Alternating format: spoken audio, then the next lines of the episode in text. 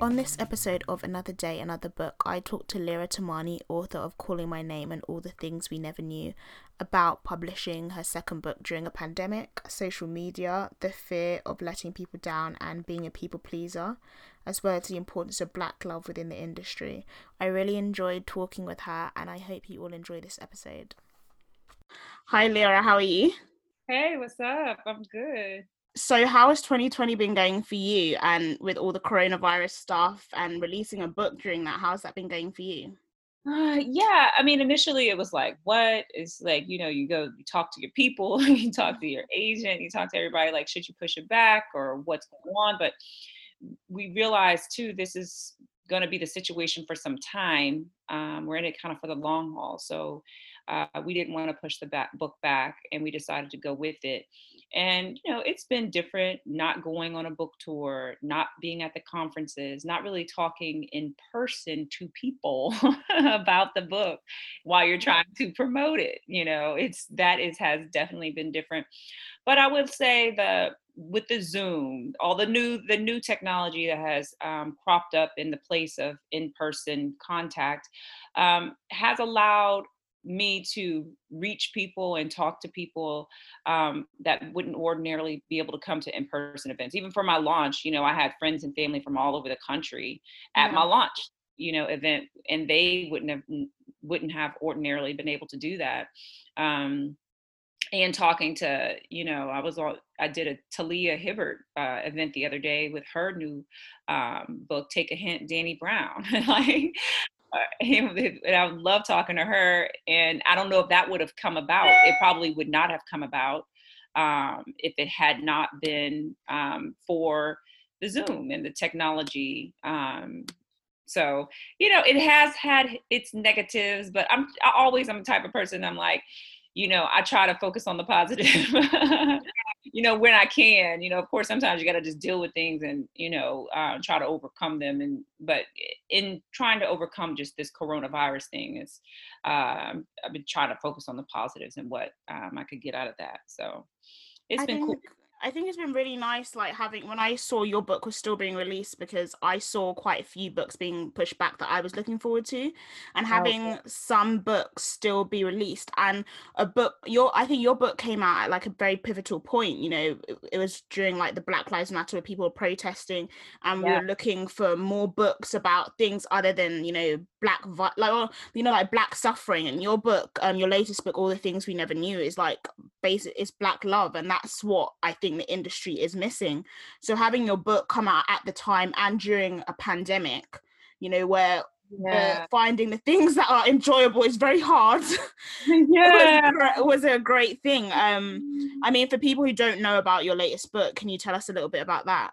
Yeah, and well, let me just say thank you, and um, yeah, I'm glad that was I didn't speak about that the whole Black Lives Matter issue, but yeah, it came out at a really good time. People are looking for feel good books and um, with black characters that are not suffering like you said um, and that are not being brutalized and are not dying you know black mm-hmm. characters that are living their lives and trying to live their lives as as as you know joyous as they possibly can but obviously you're going through things so okay with um, all the things we never knew it's the love story of Carly and Rex, who are both high school basketball players.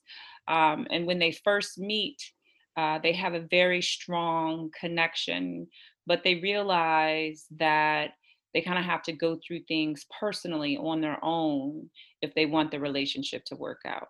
Um, mm. It's a book not only about romantic love, which is at the forefront, you know, don't get me wrong, but it's also a book about familial love, um, and the love of friends and really the mm-hmm. love of self too which is you know all wrapped up because you bring all that to a relationship.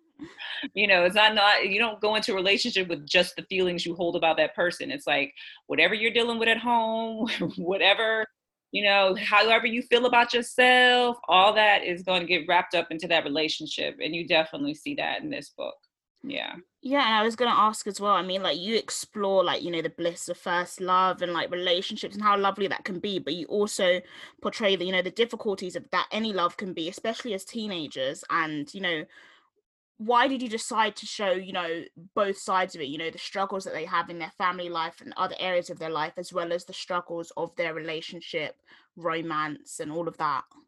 Yeah um i decided to show it because it's real right? It's like it's like teenagers are often well not often most teenagers are living at home if you're in high school you're living at home with your parents you know most of the time and you are going to be taking in whatever is going on in that environment good or bad you know and we often leave that out in our stories because we just want to focus on the love and the love mm-hmm.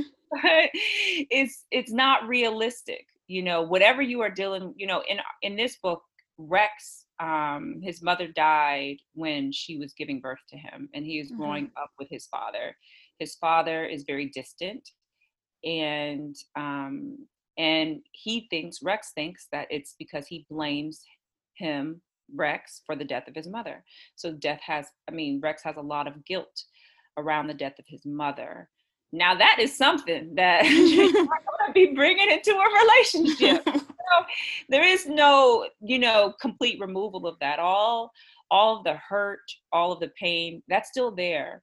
Um, and even when he wants to, I mean, really, Rex, it's like he is ready for love, right? He is not really like he's experienced it his whole life. So he is ready for love. He is trying to open up to Carly. He just wants to open up all the way and go all in yeah. because something that he's been longing for really his whole life to feel this love. But then you got Carly. Carly is over here, you know, she's had an ideal kind of, you know, both of her parents, you know, lives at home with both her parents and they pretty much gotten along, happy family, younger brother who loves her to death.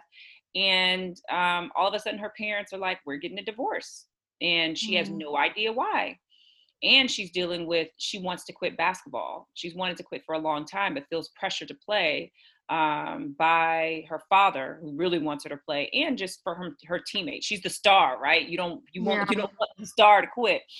And so when she goes into the relationship, she also has all these feelings, but she's more guarded because she's lost. You you know that feeling you have when you're like mm-hmm. you feel lost, so you really don't know what to do yourself, and so you have a hard time sharing things with other people when you feel lost yourself because you don't even know how to put it in words and you know so she's trying to figure everything out and so you have both of them coming together and there's a lot of confusion. There's a lot they don't know about each other. They're learning about each other. There's a lot of confusion um, that happens.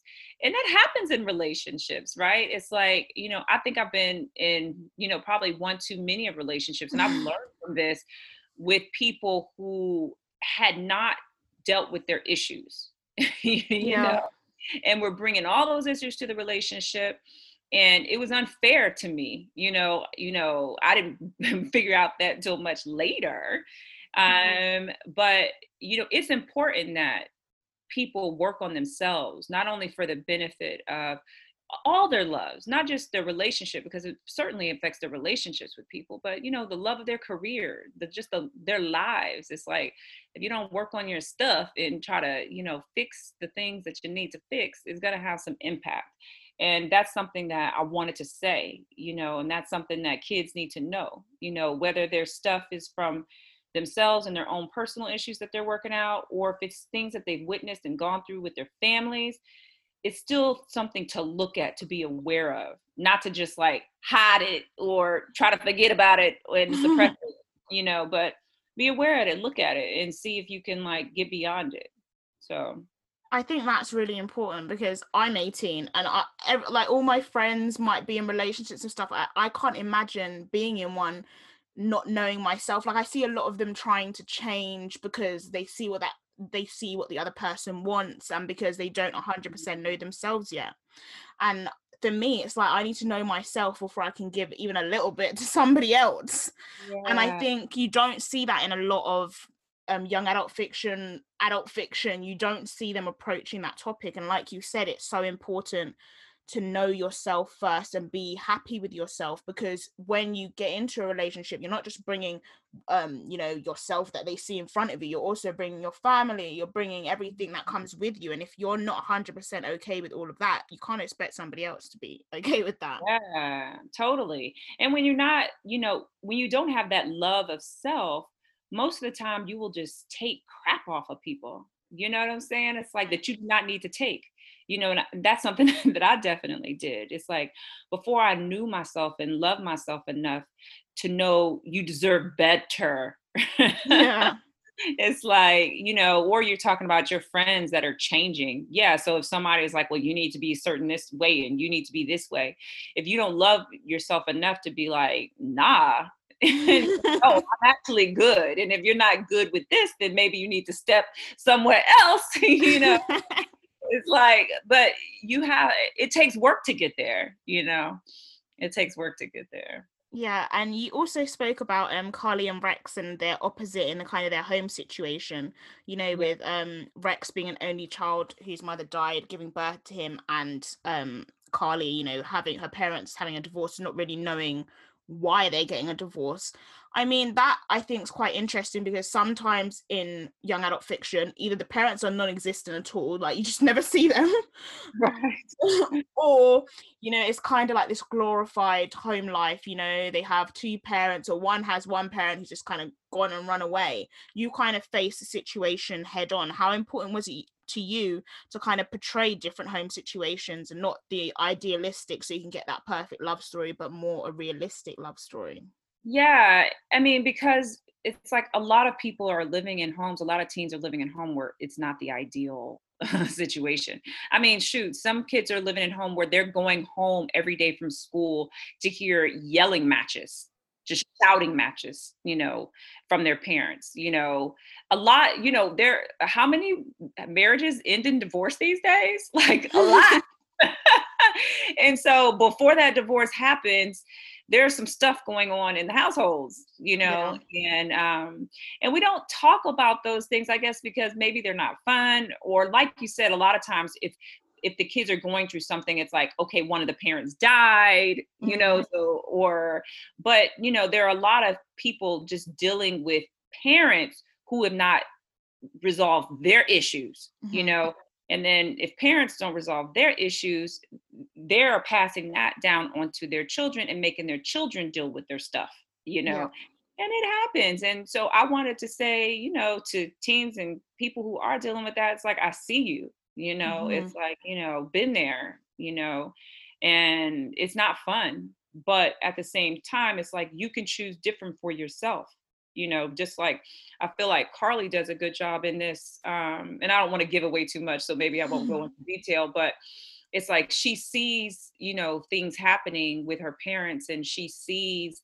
how they are and she's like no you know we can do better than this i can do better than this and so there's always that opportunity for you to say, I'm not going to take on your stuff either. It's like, that is y'all stuff, and I'm not going to take that on. that yeah. is your stuff, and I'm not going to take that on. You don't have to take on everything, you know, that your parents are dealing with. Um, and it's okay to um, create some distance between yourself and their issues, you know, when you can. Um, and so, yeah, it was important in formulating those because they informed who they are. They inform the the their their situations with Carly and Rex and both of their parents, you know, they had a tremendous impact on who Carly and Rex were in that moment, right? Because mm-hmm. we all go through things and we're having reactions to things that are going on in our lives. And depending on what is going on in our lives, that will be different. But right then when they met, that is what was happening in their their lives. And it ended up having a major impact on the relationship, you know. Um, where it goes in the future, I'm not. I don't know. I don't know.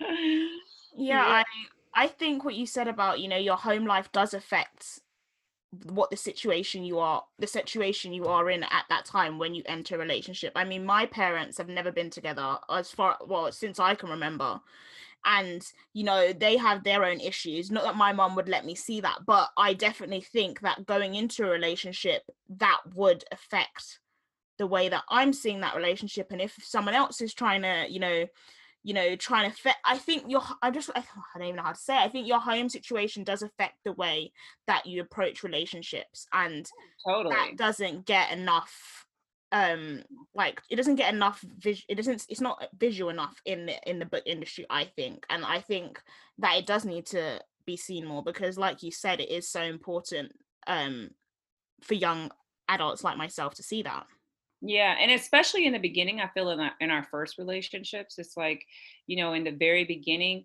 you almost i mean i know i did it's like my parents didn't get along when i you know when i was growing up and um and you take what you see to rationalize things in your own relationship like it's kind of mm-hmm. like oh well you know if you see a terrible relationship then if you're in a terrible relationship you may be like oh well this is normal yeah.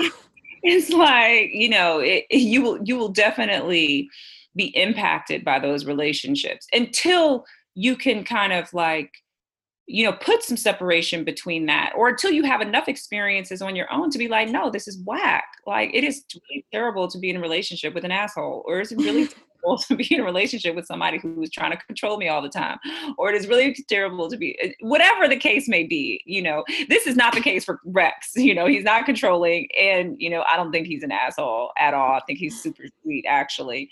Um, but uh, although he does have an asshole moment um, um, but no it's like until you get out there you know or you see enough examples you know which hopefully you know this book is an example of that you know of people who are like hey this is what i'm seeing at home and experience at home but you know let me check out something different for myself or let me want something different for myself. I can have something different for myself. Some people don't even think it's a possibility because obviously if you spent like 17 18 years growing up in your parents house when you get out into the world whatever that was going on to that house is going to seem normal to you mm-hmm. you know? And you know some people have to go through therapy some people have to you know just live it out and experience you know? Some people may you know get experiences through literature or other ways so you can see all of the different types of relationships and how they impact you. But i feel like just an awareness just that awareness to say hey how I grew up will probably, you know, impact not just in your relationships, all of you, right? It's yeah. like we all have this um we all have this person that we're brought up, you know, in our parents' house and even what their expectations are for our lives and all of this. And then we have who we who we really are and who we feel who we are you know inside of ourselves you know and trying to reconcile both of those under the roof of your parent it's going to feel different than you being alone out in the world and making decisions for yourself. You know you start to come into yourself more once you get out of the house. But definitely our parents in our home situations have a lot of influence us, over us when we're in high school. Yeah and I, w- I just want to go back to something that you said a bit earlier. Um, you spoke about Carly and how while, while she plays basketball and she's the star of the show, she secretly wants to quit basketball, but she has no idea what dream to replace it with. I feel that is reflective of a lot of, you know, teenagers and adults because um sometimes I'm like, yep, I definitely want to do this thing. This is what I want to be when I'm older. And the other times like, well, is this am I 100% certain this is what I want to do? Um yeah. did you feel that like when you were when you were writing that did it call to you as like a as a teenager? Does it call to you now? I I don't know what your thought process was when you were writing that. Yeah, like when I was growing up, I was a people pleaser and I'm still really trying to get out of that too. Like the way I grew up, I grew up in the church and it's like I grew up with a lot of fear of not doing the right thing all the time. And so, you know, when somebody told me you're supposed to do this, I would do it you know mm-hmm. because i wanted them to i wanted to please them you know and i wanted to be a good girl which you know that term makes my skin crawl now but just knowing how much I tried to live up to that expectation that everybody had for me. And part of that expectation when I was young was playing basketball. I played basketball in high school, not because I wanted to, but because my dad wanted me to. You know, my brother played in college, he played in college. All my family played, my cousins, my sister, you know, there was an expectation for me to play. And actually in junior high, my I wasn't playing and then the coach conspired with my parents to like really make me play. Oh, so so and then after that i went you know um i it took me a while to get over to just being an author because i spent and wasted a whole bunch of time going to law school and following that track you know and it was because my dad wanted me to be an, an, a lawyer. And so with a lot of my books um, i always emphasize listening to yourself and what you want to do. Um, but that is a scary thing you know especially in this situation with carly. She knows she wants to quit basketball but but she has all these scholarships right? Because she's put on in all this work you know for basketball and she does not have a dream to replace it with. It's like she does not have that thing that she can go and she can focus on that she can say hey everybody i'm not doing basketball but i'm doing this. And it's to satisfy that need in everybody else right? That need that says well what else are you going to do if you're not doing that? You know? And it's so much pressure it's so much pressure, you know, and I know so many high school kids feel so much pressure to like do a certain thing, you know, do a certain thing that their parents want them to do, you know, that they're expected to do. Um, and or just or just to have it figured out. Like you need to have it figured out what you want to do. Um, but it's so kind of important to remember it's just one step at a time. It's like, okay, what do I want to do now? Right now, what do you want to do? You know, and mm-hmm. you start planning for the future. But a lot of it is just an incremental steps, figuring out the next step. And then after you get there, figuring out the very next step. You know, a lot of us don't have it all figured out, you know, and can see into the future. Good of us, you know, if you do, you know, applause, applause, but a lot of us don't, you know, for different reasons. You know, maybe the person that we are at home and we grew up as, you know, is not completely aligned with who we feel like we are inside, you know, and maybe that needs some time to reconcile itself before you figure out what you want to do. You know, maybe if you were like super free to do whatever you wanted to do growing up, maybe you found that passion early and you know because i hear about writers who are like yeah i want to i've been writing books since i was seven years old. Yeah. Uh, like what? You know I, I, I didn't start writing until like i was in my late 20s i think or like maybe even early 30s seriously because it took me that long to figure it out you know? Yeah i i definitely agree. I i think as a teenager, I don't think I wanted to ever please my parents, but there were certain things that people could say to me that would get me to change my mind. Like mm-hmm. when I chose um, for A levels, you can choose three subjects you wanted to do. And I was like, I want to do sociology. What I wanted to do with sociology, I have no idea. But somebody was like to me, it's not facilitating. You're not going to get into the top universities with that subject. So I didn't take that subject. I took history. And let me tell you, that was the biggest pain of my life. Uh, I cried and I cried and I and I wasn't bad at the subject. I just didn't like it. Right. I did it to please. I not not even just myself, but just to look good to to a university who, if it didn't take me because I took sociology, then maybe it wasn't right for me. Right. Mm-hmm. But. Yeah it's like well what it's like well i thought okay what am i going to do with sociology nothing i know i want to go to university to study maybe humanity subject but again history's close to english so that's what you should take but it's just that that hard decision to not please everybody else mm-hmm. and to kind of know your own dreams to sit down and think okay olivia what do you want to do? Mm-hmm. yeah.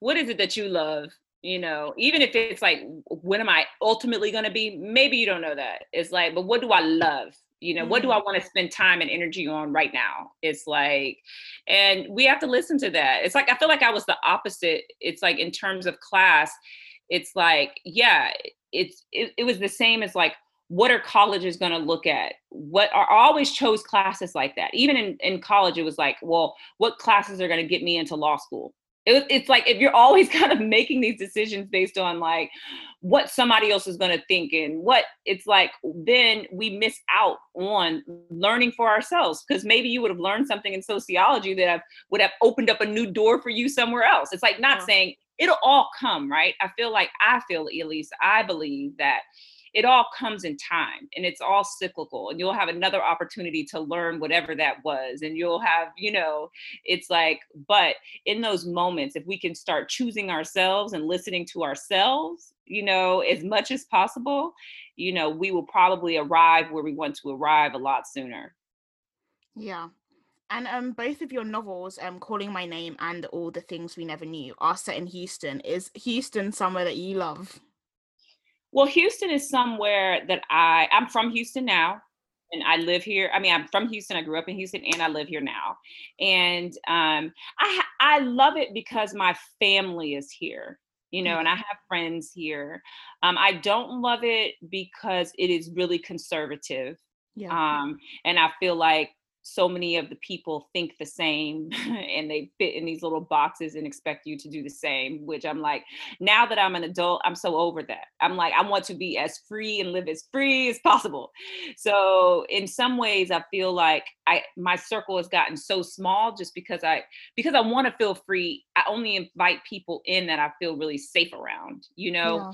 Yeah. and in other places i've lived like california you know that would be a much larger circle because California is more accepting, they're more open, you know, they're more liberal, you know, so I would feel more free in that environment. Or in New York, same thing. I've lived there too.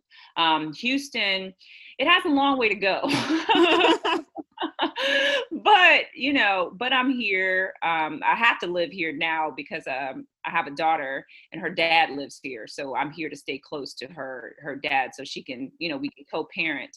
Um, but I would pro- if if I didn't have my daughter, I probably wouldn't be here. It's not it's not one of my favorite places to live, but it is my home. Yeah. And so too, it's like you know part of my writing is like reconciling that it's like you know my first book i wrote about you know this girl who is growing up in a super religious household, you know, is find, trying to find um, a sense of spirituality for herself, you know, and of course there's romance in there and there's other things in there, but that is like kind of the heart of the book.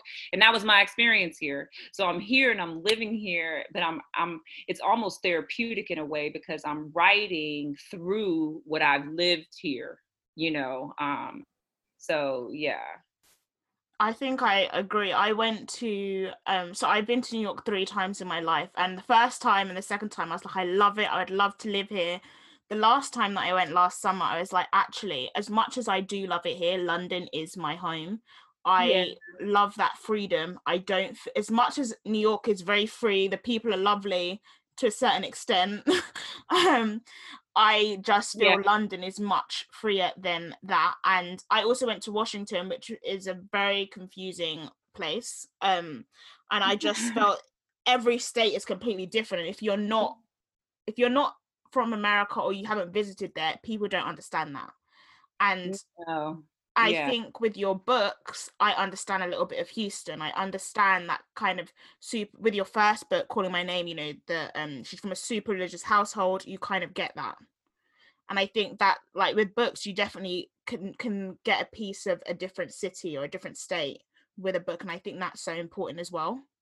Yeah. Yeah, it's so true. It's like when you hear America, you just think of it as one big blob, but literally like every single state could be a different country. Mm-hmm. I mean, mm-hmm. almost in size, you know, and culture.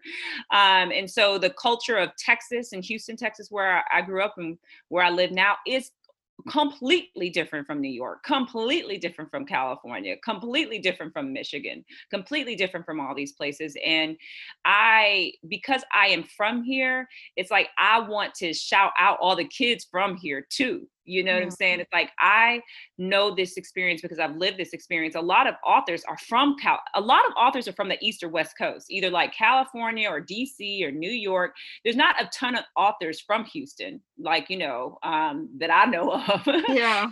and um, and so it's like I want to shout out, especially the teens and the kids from Houston, and I want to show some of their experience. And it is different. It's like you know, some people in New York when you talk about growing up in a super religious household and you know being afraid of going to hell they're like you actually think hell is a real place? You actually thought that? Like you yeah. didn't think of it as like some kind of like metaphor? And i'm like uh no that you know and if you go around to houston now half the people you talk to are going to say it's a real place you know or more you know? So yeah. it's like it's like you know even you know crossing those cultural lines or going to Houston, and New York, people from New York don't even understand things about Houston, and people in Houston don't understand things about New York. Um, but yeah, I love New York too, but I couldn't live there either. It's like the energy is so intense. I want just a dose of it, and then I want to go somewhere a little bit slower. It's just so busy. New York is so so busy. um, my cousin, she lived in New York, and then um, she told me she was going to move to Austin, and I was like, "But why? It's lovely." And then I went there the last time. I was like, "Do you know what? As fun as it is to have this kind of fast-paced energy, sometimes you need to slow it down, be able to get in your car and just drive around for yeah. a bit by yourself." Yes, and she Austin is an amazing. Your cousin picked an amazing place to live. Austin is um, it's artistic and it's to me, it's like the best, one of the best um, Texas towns. I mean, it, what I will say that Houston is very diverse, and Austin is not. Um, but they are probably the most liberal and definitely kind of free and non-judgmental. Um, and there's so much happening there. You know, um, Tesla just announced a factory. They're building a factory there. Um, Apple has a campus. It's like the new tech hub and so there's going to be a lot of you know economic activity um, in austin.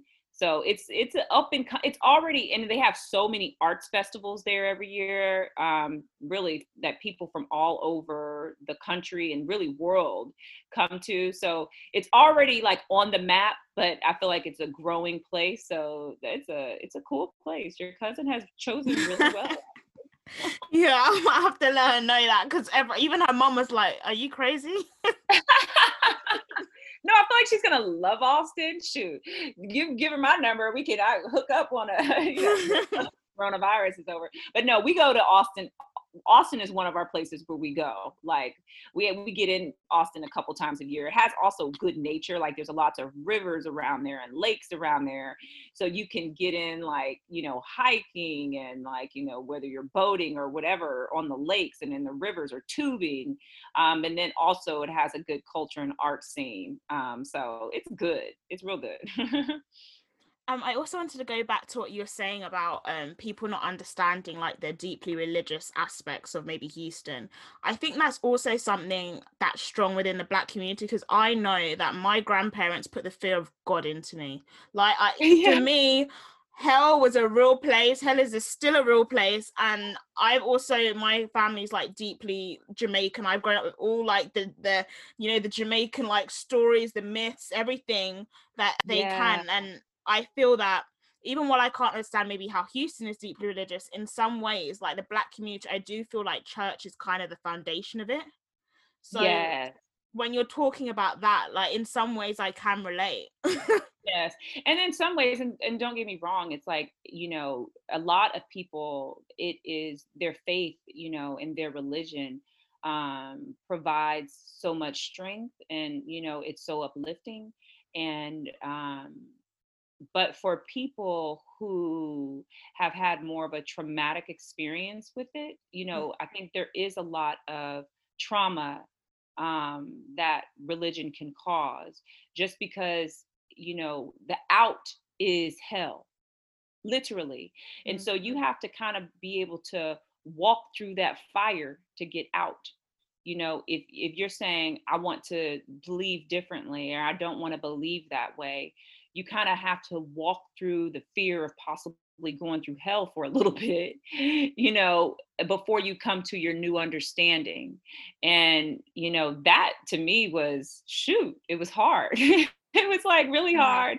And I, I really wasn't be able to take that walk until I got out of my parents' house and I was able to read more because really I wasn't even allowed. It's like reading about other religions. What?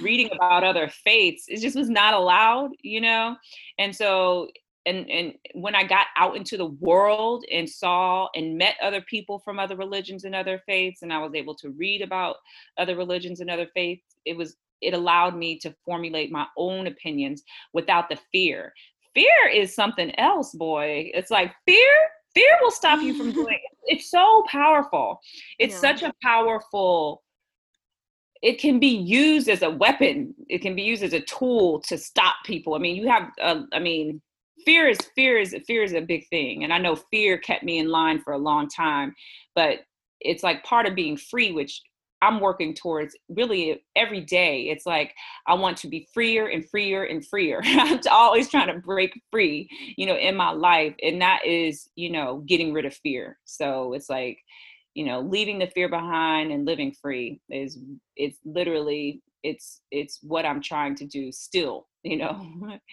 years and years later still. And um social media is a big part of all the things we never knew and i mean i guess that is also a way of freedom. How did you so you portrayed it in quite a, a I don't know, quite a big way in your book. Why did you choose to include it in that way rather than, I don't know, so like you know sometimes people glorify social media or they throw you know just complete shade at it it's just terrible the most worst thing it cannot give you freedom it will actually just put you yeah it's interesting it's like i don't even know how that came about or why that came about or why i chose you know the characters or who who they are you know it was kind of their link and how they got to each other initially right? Because it's like I see you and I just had this experience with you, but it's like, who are you? You know, and mm-hmm. so what do you take to? It's like the first thing you go to these days, if you you see somebody or you meet somebody, but you don't really know anything about them, it's like you hit up their social media. And so it's like that's what Rex and Carli did really in this instances. And so because I guess that is how it started, it's like organically it grew from there and became a, a larger part of the plot. Um, and you know, even with YouTube too, it's like all these ways of being seen um, when you really don't know anybody. And then it's like because they are both, you know, kind of lightweight famous, it's like they're famous in the sports world. Famous like Rex is the high ESPN's high school basketball player of the year. That's one of the pretty much the highest honor you can get, you know, um, as a high school basketball player. People know who he is, you know, and so how that can impact your life as well kind of living out there in the public you know even before you're really really famous. I mean obviously when you're famous people will tear you down you know and people have no problem tearing rex down either.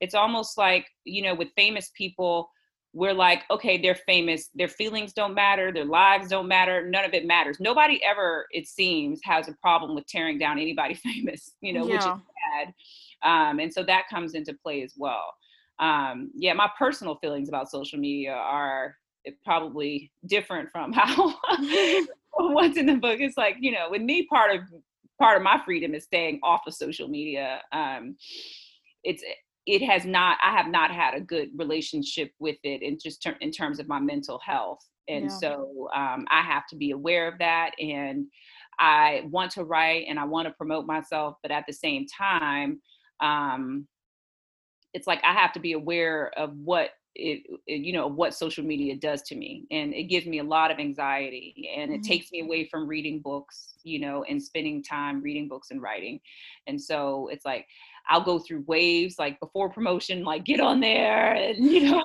kind of spend time on there. And then I'm from now I've been kind of just like easing away from it. I think as an author, it is hard. I, I can't imagine being an author on um, social media because you're seeing people, they could tear down your book at any point. They could be like, I love it. And then there's some people who write a review and it seems, I was talking to another um, author who was like, this person said, you know, happy publication day. And they went to look at their review and they said they hated the book. That makes no sense no to me. Sense. Yeah. And you know having you work so hard in a book and then someone not like it it is kind of hard and like you said people tear people down yeah. on social media and yeah, that is hard you have to look after yourself yeah it's like people say that all the time it's like you know get tagged and don't tag me in a bad review.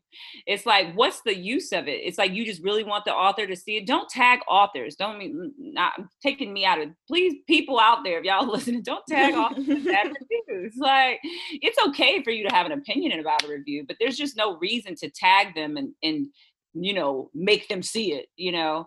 Um but yeah i mean that is hard too and just this the constant social interaction with people. It's like you know there's this whole universe of people that are not in your real life really you know that exist in this you know on this phone and in this community which you know a lot of aspects of the community are so good you know? It's like we're talking about books it's a book community you're essentially talking about books and a lot of times books you love and you know books you want to build up and you know just being connected with people who are all have a love of books i think is a beautiful thing. But it's like you know when those connections online or spending so much time online is taking away from the time I spend with my daughter or the time I spend with my friends or the time, you know, it's like time with people that I love, I'm like, oh, you know, or when it just, I feel like there, it creates with me, I have like a kind of um, a, compul- a compulsivity it recreates. Like you always mm. want to check it and see what's going on with it. Um, and that is not healthy for me. And so I have to kind of learn, you know, we're all trying to imagine ourselves and reimagine ourselves. And I'm constantly, you know, reimagining myself over and over again. You know, we're all evolving. And so I feel like, you know, I have to take a step away from it in order to come back to it in a healthy way. It's not to say it's all bad, you know, but it definitely has some bad elements that need to be recognized and dealt with, you know, so that you know you won't be anxiety ridden and, and, and, it won't be using you you will be using it as a tool yeah. that is helpful but it won't be using you and you won't be spent from being on it so yeah no, I definitely feel that. I think I have a problem with social media because during the whole lockdown and coronavirus, I've just spent too much time on it. I see myself checking it when there's nothing to check at all. Yeah. There's nothing, there's no reason. And like you said, you know, it's good for social interaction, but it does sometimes take you away from real life. And I think that is something that myself a lot of people either you don't realize it or you do realize it but you don't know how to address it and that is yeah. a big problem with social media you see all the joys you see all the highs and you see the lows but sometimes you're not really connecting them together yeah yeah no when i when i first i noticed the big change because when i first got into when i was an author as an author and stepped up into the author role um, I got on it. Before I became an author, I had really just gotten on it maybe a couple years maybe a year before and i might i might have posted like once every three months or something. You know i was not on there that much. I didn't really take it that seriously. You know it was like kind of something. Um but then when i got on there as an author and you know you're expected to do something by your publisher you're kind of expected to be on there um, and so you get on there, you make other friends with all the other authors, and Instagram was my main way of connecting with people. I'm kind of on Twitter, but very, very little. I was mostly on Instagram. But you're like on there all the time and connecting with people all the time and like every day everybody has news book news book news so you're cheering everybody on and you're commenting on everybody's things and so there's always notifications and then people are commenting on your things and you're trying to respond back to everybody and i spiraled kind of like I I started having anxiety attacks, but I didn't know that they were anxiety attacks because I had never had one and I had never really experienced anxiety, even though I had done really hard things in my life. Like I had accomplished a lot, I'd done some hard things. I had never had anxiety like that. So I thought I was having a heart attack. I went to a cardiologist and then I went to a brain doctor because I thought that there was something wrong with my brain. Yeah. Like I went and then I ended up in the ER and they were like, we think you're just having a, this is a panic attack. I was like, oh, what? I'm fine. I'm not stressed. What are you talking about? I'm not, I'm mm not stressed out. But, um, and that's how, and I stepped away from social media after that. And I was just like, ah, like literally, like my life was almost restored to me. And as a creative person, too, it's like you need your life. You know, you need that creative energy to be able to create things, mm-hmm. you know. Um, and so, and after I got off and I felt, you know, you almost feel kind of whole again or just balanced again. You know, I, after that i could not deny you know what it was doing to me you know?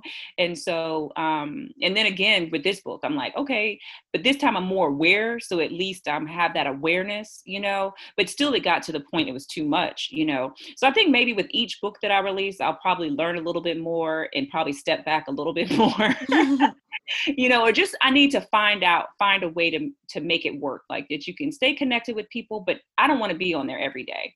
My new thing is just going on once a week to see what's going on and to keep in co- contact with the people that I want to keep in contact with people, you know, an hour once a week and jumping off. That's my new thing. like an hour once a week and jumping off. Because other than that, if you're on it every day, it could eat up like three or four hours every day of your time. Easy. Mm-hmm. Yeah. And the whole Apple thing where they show you your screen time on like how often you use an app, that was just terrible. Ooh, yeah. I was uh, when I was at school, I was like, oh, I use my phone for like 10 hours or something. And they're like, 10 hours, that's nothing. I got 36. And I'm like, what are you doing? I was like, how can you be on it that often? I thought it was terrible. Yeah. And it's it's it's so crazy because it's a lot of times it's like the way that they are programmed, they are programmed to keep you on it's like they know how the human brain works and these tech companies are doing everything they can to keep you on that app you know? And so to send either sending you notifications or just feeding you things that you will that will engage you it's like that's they're doing your job in trying to keep you on their app as long as possible so they can make as many ad dollars as they can you know?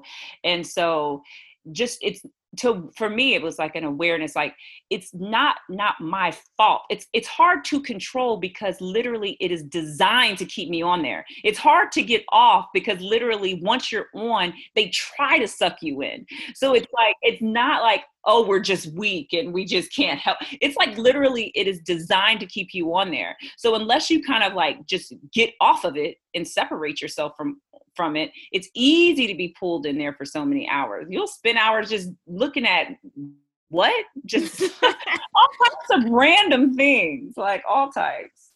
I yeah. 100%. Even like, so I'm going to university hopefully in September, and because you can't go into like campuses and meet people and stuff, they've like set up online you know like paid instagram pages and group chats and stuff and i've met people doing like um by that way but at the same time like me and my one other person who i met through it we were talking and we are like you know meeting all these people is lovely, but it's just eating up more time that you spend on your phone. Like it's designed. Yeah, like, especially now. Oh yeah, I feel for you that you can't go meet people in person right now. Hopefully everything will change and it'll be, you know, the the world will get it together. but no, I, my heart reaches out to young people that are supposed to be going to college. You're supposed to be out there living your life and meeting people and doing things. You're not supposed to be like stuck in the house. I know it's not right, but not. yeah but no, I see it's probably even more, especially more because everything now is, you know, turning into this virtual kind of world. So it's like increased. Like I can see that. And you want to meet people, but it's like, ugh, it's like on your phone all the time. You know, I've gone, I've set up a secret Instagram account where I only follow art. Like it's like all artists and all nature. And I swear it's like the best thing ever. I'm just like it's peaceful. It's like calming. it's so peaceful and it's so calming. And I sneak on there and I don't have to talk to anybody. It's just me. I don't have to like comment or like or anything, and nobody's commenting on me. I have zero posts. It's like the greatest thing. But I did that so that I can like try to change my relationship to Instagram because I had started to hate it for a while. But it's like, no, it can actually be good. You just have to kind of learn how to use it. But yeah, no, with you going to the fall, you want to meet people, but it's hard. And sometimes too, I feel like with just meeting people, you need that in person or at least phone. Like, you know, we have seen each other online now for how many years? Like, I've yeah. seen you online, eh, had no idea that you were even a student, had no idea of your age, had no, you know, I just see your avatar, I see live, you know, and I don't know anything about you, but actually, you, I'm like, oh, you're cool. This is cool. yeah. sense of each other. And so that's the thing. It's like you can spend all this time online, you know, with even all the other authors online. I know very few of them personally, very few. Now, how many hours have we logged going back to forth and commenting on each other's things? Mm-hmm. A ton. But what do I really know about them and what do they really know about me? Very little. And so mm-hmm. that's the thing about it. It's like, you know, without the phone conversations or the in person contact, it's like we're making all of these connections, but they're kind of superficial. I mean, and the superficial connections serve a purpose too. you know they serve a purpose but they are what they are you know it's it's it, it, it's not deep. Yeah. I agree with all of that and that's so true. Um my last couple of questions is how important do you think it is that we see more um black love stories? How important i just i think it's very important like i need more oh. black love more happiness you know oh, struggle oh, a little bit of struggle but more love. Absolutely i mean and not to take anything away from these books because it's like we we do need these books that are truth telling you know about the abuse you know about the harm being done you know about you know our bodies you know being disrespected and you know about us being murdered about all of it. It's like we need truth telling books but we also need books that just show the fullness of our humanity. You know black people are not just you know living in response to white people. We're not just living in response to abuse. We're living whole lives, you know. And there's so many different um there are so many different ways of being black. I like to say there are billions of ways of being black on this planet because there are billions of black people on this planet. And oftentimes in the media, they like to just show one way you know, and they like to show the way we are victimized. And so that's always the way we are portrayed as victims when that's just just not the case, you know. It's like and so love stories in which I've been writing, you know, calling my name had love in it too. You know, it's not, you know, yeah. centered mm, it's it's kind of the second half of the book is centered on the love story but it's like I love writing love stories because I feel like they show more of the fullness of who we are. It's like the stories are not concentrated on, you know, um, race. You know, these are just black characters living their lives and, you know, just trying to learn and grow or just living through an experience. It's like we have all the experiences that white people have. You know, we experience all the emotions that white people have. We just don't see it enough on the page. And for me, love was heal. Black love stories growing up were so healing, and they weren't in books. I didn't get them in books. You know, I got them in movies like Love and Basketball. You know, mm-hmm. movies like Love Jones, or you know there's so many that came out when i was growing up. They disappeared too. The movies have yeah. disappeared now the black love movies. There was like a ton when i was growing up and now where are they? But the black love stories are healing especially when you have to see yourself you know all the time or see you know your community all the time eh, in in society you know that reflection that is being abused all the time isn't it a beautiful thing to see yourself being loved mm. you know isn't it a beautiful thing to see the representation of your community in love you know it's like and to see your hairstyles and to see the clothes and to see the things that you wear and to see you know somebody who could be your mom or your uncle or your grandma to see somebody all your boyfriends be like oh okay yeah him oh, okay and you can relate to all of this but it's not about race and it's not about being a victim it's just about living living living. I think we need so many more stories just about black people living their lives you know but definitely love stories. Love stories are healing um, healing and it, it, it works to balance out the ways that we always have to see ourselves in the media. So yes they're important. Yes more more love stories more love stories. Publishers publish more love stories. That's the thing it's like you know what ll mckinney was talking about on twitter you know it's it's like black people are almost incentivized to write about race because publishers pay you know it's like they realize when you come into the industry you realize very quickly you know what books get promoted you know mm. and what mm. books you know and so when you see like oh a race books get promoted a lot more you know and they they get a, a, a lot more marketing dollars and they may even be getting you know um, just better contracts it's like when you see this then it incentivizes black people to always write about those things and so that's what has to change it's like publishers need to start marketing you know books about black love and books about regular black teens or black kids just you know being joyous and just doing their things they need to start being advocates for those books and marketing those books just as strong as they do race books you know, yeah. because it's showing us what you think is important. Do you not think the wholeness of our, you know, humanity is important? Do you not think our love stories are important? Is the only thing important to you is our pain? That should not be the case, yeah. you know it shouldn't be the case so i agree and i think with the um you're talking about the movies i mean just right i don't know if you've seen just right with like queen latifah oh yeah with I common, love common yeah yeah i love that film don't and it never comes on tv so i've had to buy oh. it myself i love it i'm like give me some more black love that and um atl with ti and lauren london yeah, yeah, yeah, yeah. I mean, that obviously it, it focuses on some areas of like black suffering because you know life is not easy as a black person. No, it's it's the realness of the love and the realness of our stories that just makes me feel whole, like you said. Yeah. And for publishers not to acknowledge the fact that we have the same experiences as white people, we live in the same worlds it's yeah. not a, a different we're not living on like mars or anything we no. do have love stories and we want yeah. to see that and i'm sure people want to read it they just don't know it yet because they yeah. haven't had the opportunity to yeah we are human it's like it's like hard to say that because it's so basic but like it's like we are human and that's the thing too i think that a lot of publishers do is like when black people write books it's like all of a sudden they think oh this book is for black kids but when white people write books you know, this book is for everybody, you know, and so that has to change too. It's like a, it's a black love story, and I feel like you know, especially right now, it's like this language like black stories black love stories you know in promoting you know it's like you're trying to make people aware that these books exist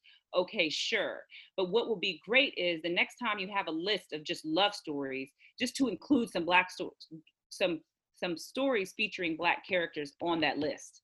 When you have a list about you know good you know horror books just include some some some books with black characters or you know with black authors on that list. It's like it you have a way of othering us so we're like oh these are black books that you buy when you want to learn about black people no, these are books. These are just my book. My book, all things. It's just a love story. You know, it's a love story that could be for anyone. It's a love story. These are human stories. You know. Yeah. These are human stories. So yeah. And we're not talking about like black people when they become like the food for vampires because that's what I've seen. some of the oh Lord, oh no, what? Yeah, when I was watching Vampire Diaries the first time, I was like pretty young, and then my aunt watched it, and she's like, "I can't be watching this." It, every time they kill someone, it's just black people are getting killed, or they're oh, the side God. characters, and one of the main characters is black. But every five minutes, she's dying and getting resuscitated or whatever. Oh, and oh, I just, I'm not talking about us as side characters. I'm talking us as main characters. Main characters, yes, yeah. as the main character. Mm-hmm. Yes, yes. Books, you know, with like most of my books are just like all black people. a few, but yes, because and that's the world, you know, too. It's like a lot of times um when you have these worlds with, you know, mostly black people, it's it's funny because we don't live, you know, nowhere now is n- segregated. However, it's like a lot of black people hang around black people because it's like a safe environment it's like you have safety in that environment you know so it, it's not uncommon you know i remember going to college um, and it's like you have the black student union and you have and it's like you seek out other black people because there's safety in that you know especially when i was in school like i went to school you know college i graduated high school 95 so i'm a, i'm a little older you know and um, i remember as soon as i got to college i had the one of the most memorable racist experiences i've ever had and i just went running like let me find me some black people. Like and so and that's the thing it's like what you said earlier. In these books it's like it's like it's it's the culture is there. Us being black is there. Without it being like oh this is book about race it's like the characters are black you know so yeah. we're going to be living you know lives of black people you know and experiencing some of those experiences like you know and all the things we never knew you know i feel like it comes up a couple of times like race comes up but it's just not the central it's not the focus you know and so but yeah it's it's important that we read stories featuring black main characters written by black people and that they are promoted and marketed to everyone and everyone feels like they can read them and they're not like picking up oh let me pick up this black book because i should learn more about black you know yeah okay you know it's good that people are going out and they're doing that. Yes okay yes do that. But just remember it's like you know a, a, a black love story or a story with you know black kids on the cover it's it's just a love story. Pick it up yeah. and read it for the love story you know that's in it too. So yeah I think um I recently read The Vanishing Half by Brit Bennett. I just started that today. Just yeah. it's oh it's incredible. I really enjoyed it and like I didn't know much about passing. I mentioned to my mom and she kind of explained it all to me. But for mm-hmm. me that story is so much more like whenever you ask someone about it, they'll be like, "Oh yeah, it's about passing," and you know, no, I'm like, it's so much more. I mean, it's got so many different themes: colorism, LGBTQ mm-hmm. community. I mean, yeah. there's so much in that book that I feel it could be recognized for so much more because she is an incredible writer. And I mean, when you finish it, definitely come back and tell me what you think okay, because yeah. I just felt that you know, yeah, it's about passing. You know, black people went through a lot, and you can't it's it's not an easy topic it's not an easy discussion to have in regards to passing but you can understand both sides of that story and mm. a book like that i wouldn't have thought would be published to the extent or, or marketed to the extent that it is because i don't know i just think the publishing industry sometimes it, it's it's a strange one for me but that book for me was so nice to see something because passing is part of black history and again we don't really get black history books in that sense. Yeah no yeah Brit Bennett is an amazing writer. I love the mothers too um but yeah it's like you will get a lot more from it's like they pick one point just to sell you know? It's like this is the marketing point that's going to sell the book but obviously there's a lot more in it you know? And there's probably more parts you know you may have appreciated more aspects of the story even more than that one but that one was the one that they chose to sell the book. And i yeah. think if they mentioned the other points people would have loads more people would have picked it up Mm, that's interesting. Now I'm really interested to see, like, to get into it. Oh, okay. yeah. And I also listened to an audiobook as well, which is great because I got, I think the person who read, um, read the book had like quite a sudden accent. So I felt like I was there at the time and everything just felt great for me. Yeah, I love the way audiobooks can do that when they have an actor or an actress, like, you know, and it's really, and their accent is really spot on or they make you feel like you're there you know and they can really um they make you feel like you're there transport you like okay so now okay now i'm checking out the audiobook okay okay, okay. and probably for you too, especially being in England, you're like, okay, well, what does the South sound like, or what does this town sound like? Yeah, I like, I love Audible because it's like I always am reading things like in a regular book, but I like Audible because you can just listen and take in so many more books that way. And so I used to when I was in the car driving around, um, I listen to a lot more Audible books. Now that I'm not in my car as much, I don't really have kind of the space to listen to them as much anymore, yeah. you know. Um, but uh, but I miss them. I'm, I think I will check this out on Audible actually. Yeah. Um, one of the last questions I have for you was something that I saw on all the things we never knew the discussion um guide. And okay. one of the questions was what relationships do you think requires forgiveness and which ones do you think can't be repaired once trust is broken?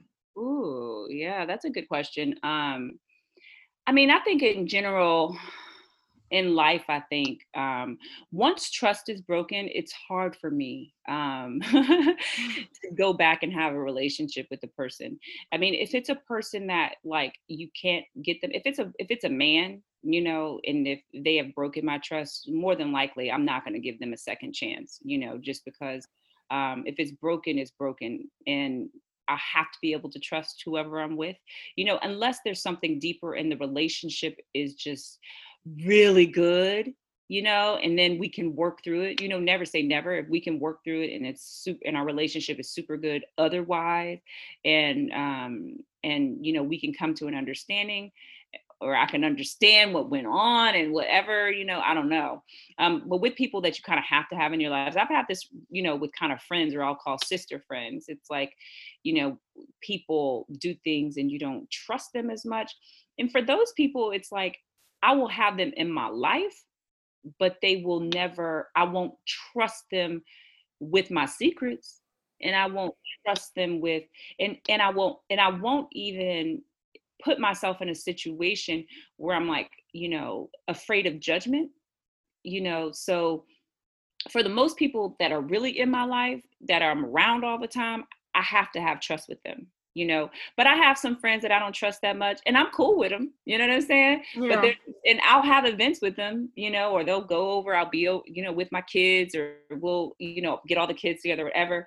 But it's not like you are in my tight circle, and I'll trust you with everything. So I just put people in different places. Like, okay, are you in my inner inner circle? Are you in the next one out, or the next one out? You know, and definitely all the people that I have close to me that are really close to me, I trust.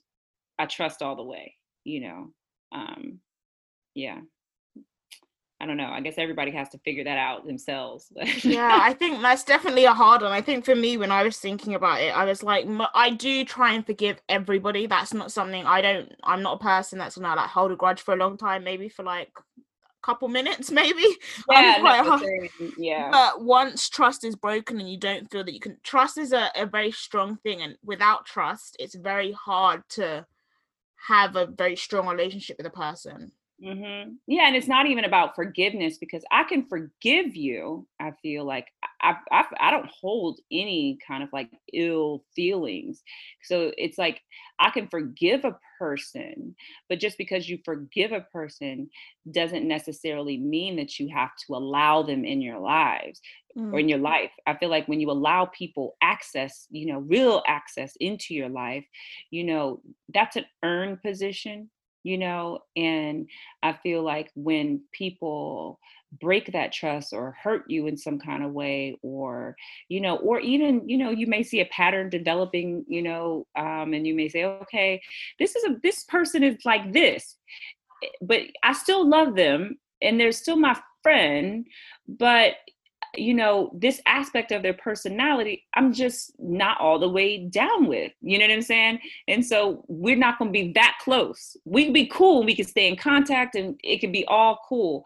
But, you know, I guess the, only way to keep it all cool is to keep it at a distance for me, you know, um, for me. I don't know. It's like with the people that I'm really super close to, I don't have a lot of issues with. It's like I don't have a whole bunch of issues that even come up or you know with my friends that i'm super close to it's like we're not having fights and we're not we're not having things they're not doing things that are causing me to not trust them you know um and the last question i'm going to ask you is about what you're writing next. Like what do you want to write next? What are you writing next i guess? Oh yeah i am i have started on something i don't know if i can talk about it yet because it hasn't been announced but um i will say that um i'm i'm i'm in love and i'm i'm always it, it I'm always have to go through that first is like just falling in love with your characters and you know inhabiting them. And so i'm in that space of inhabiting um, my characters and the world that they're in and it's a beautiful thing.